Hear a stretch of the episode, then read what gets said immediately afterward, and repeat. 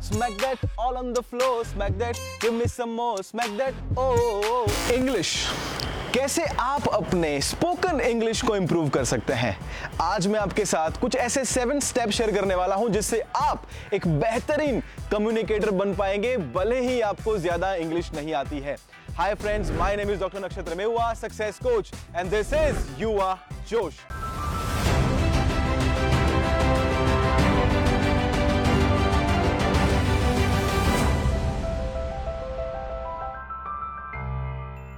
दोस्तों अगर आप मेरी तरह गुजराती मीडियम या हिंदी मीडियम में पढ़े हैं तो मैं आपका दर्द समझ सकता हूँ You see, sir, I can talk English, I can walk English, I can laugh English because English is a very funny language. जब मैं पहली बार अपने कॉलेज में गया था अपनी यूनिवर्सिटी में गया था मुझे आज भी याद है वो दिन जब मेरे आसपास सब लोग आसानी से इंग्लिश में बात कर पा रहे थे और मैं बैठे बैठे सिर्फ़ या यप बस इतना ही कर रहा था क्योंकि मुझे इंग्लिश बोलना नहीं आता था। लेकिन मैंने कुछ ऐसी चीज़ों को फॉलो किया जिससे आज मैं शशि थरूर तो नहीं बन गया हूँ।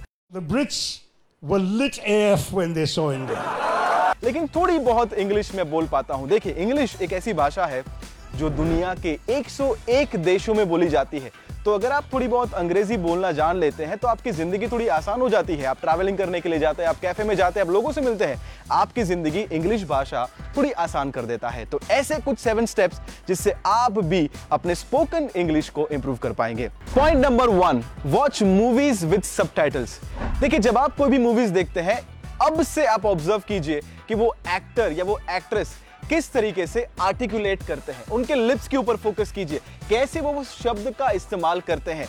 मानो, अगर आप अभी तक जब तक देख रहे थे, आप पूरे सीन को देखते हैं। अब मैं चाहता हूँ कि आप उनके सिर्फ़ और सिर्फ़ आर्टिकुलेशन के ऊपर फोकस कीजिए। और साथ ही साथ, वो वर्ड को भी आप पढ़िए जो नीचे लिखा हुआ आता है। जब आप ऐसा करेंगे, वो सारी चीज़ें आपके माइंड में रजिस्टर होगी और फ्यूचर में आप उस शब्द को इस्तेमाल कर पाएँगे। पॉइंट नंबर टू दोस्तों, मेरा एक दोस्त है जिससे मैंने पूछा कि तेरा फेवरेट गाना कौन सा है? उस वक्त एकॉन बहुत फ़ेमस था तो मैंने बजाया वो गाना एंड द गाना was smack that all on the floor smack that give me some more smack that oh और पता है वो क्या गा रहा था? स्मैक दैट स्मैक दैट क्यों? क्योंकि वो मेरी तरह गुजराती मीडियम में था। जब आप भी आज से गाने सुनना शुरू करते हैं ना, तब आप गानों इंग्लिश गानों को सुनिए और साथ ही साथ उसके लिरिक्स को भी ऑन रखिए। जिसकी वजह से आपकी जो लर्निंग है ना इंग्लिश को सीखने की, वो फन बन जाएगी। तो आज से क्या करना है? इंग्लिश गाने सुनिए और साथ ही साथ लिरिक्स को भी पढ़ते रहिए, जिससे अगेन वो आपके माइंड में रजिस्टर होगा। Point number three English commentary को सुनिए।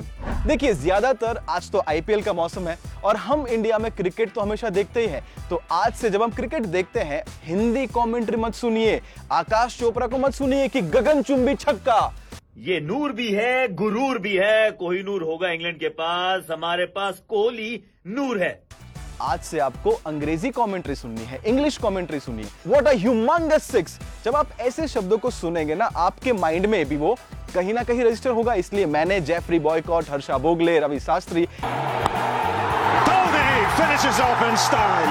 A magnificent strike into the crowd. ऐसे बहुत सारे नाम हैं जिनको सुना है और जिसकी वजह से कहीं ना कहीं मुझे पता भी नहीं है, लेकिन अनकॉन्शियसली वो वर्ड्स मेरे अंदर गए हैं और स्टेज पर या कैमरा के सामने वो वर्ड्स निकल कर बाहर आते हैं पॉइंट नंबर फोर बुक्स पढ़िए इंग्लिश किताबें पढ़िए देखिए, जब आप इंग्लिश बुक्स पढ़ते हैं, साथ में मैं आपसे कहना चाहूँगा कि उस वक्त आपको लाउडली वो सेंटेंस को रिपीट भी करना है कई बार हम लोग क्या करते हैं, पता है, हम सिर्फ़ उसको पढ़ते रहते हैं, उसको बोलते नहीं है। तो जब आप उसको पढ़ेंगे और वो सेंटेंस को साथ में बोलेंगे तो आपकी स्पीकिंग मेमोरी भी जो भी है, वो आपकी रिफ्रेश होती रहेगी आपको याद रहता रहेगा। तो हम लोगों का प्रॉब्लम क्या है पता है हम लोगों को बोलना नहीं आता ऐसा नहीं है। हम लोग सोच तो सकते हैं लेकिन सही मोमेंट पर वो सवाल का जवाब हम इंग्लिश में नहीं दे पाते क्योंकि हम लोग सोचते हैं गुजराती या फिर हिंदी में। तो आज से क्या करना है? स्टार्ट स्पीकिंग वो किताबें पढ़िए और पढ़ने के साथ प्रैक्टिस करते रहिए। बोलिए वो जो सेंटेंस है उसको रिपीट करते रहिए। पॉइंट नंबर फाइव मेरा स्कूलिंग जो है वो माउंट कार्मल स्कूल में हुआ था।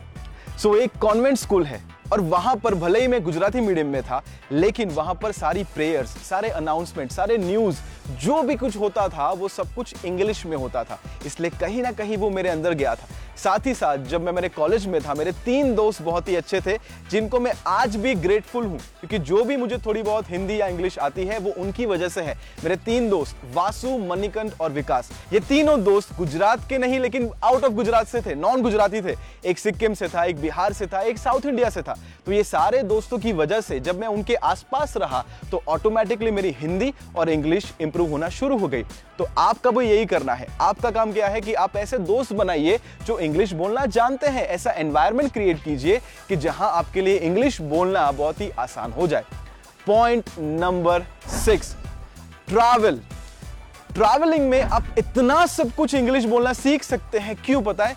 इंडिया में लोग आपको जज करते हैं कि ये देखो इसका ग्रामर गलत है, इसने ये प्रोनाउंसिएशन गलत कर दिया जब आप फॉरेन घूमने के लिए जाते हैं, वहाँ पर आपको कोई भी जज नहीं करता है। वहाँ पर देखता नहीं है कि आपका ग्रामर सही है या नहीं है। तो आप आसानी से विदाउट जजमेंट आप फ्रीली उस बातों को बोल सकते हैं। सो ट्रैवल कीजिए दैट्स द सिक्स स्टेप और लास्ट का, आखिरी और सबसे इंपॉर्टेंट स्टेप कोई है, अगर आप इंग्लिश इंप्रूव करना चाहते हैं, वो है प्रैक्टिस प्रैक्टिस प्रैक्टिस जी हाँ इसके अलावा और दूसरा कोई ऑप्शन नहीं है। आपको सिर्फ़ इतना ही करना है। आज से देखिए डायरेक्टली आपको इंटरव्यू में जाए और नर्वसनेस आ जाए, इससे अच्छा है कि आप आज से ही इंग्लिश की प्रिपरेशन करना शुरू कर सकते हैं।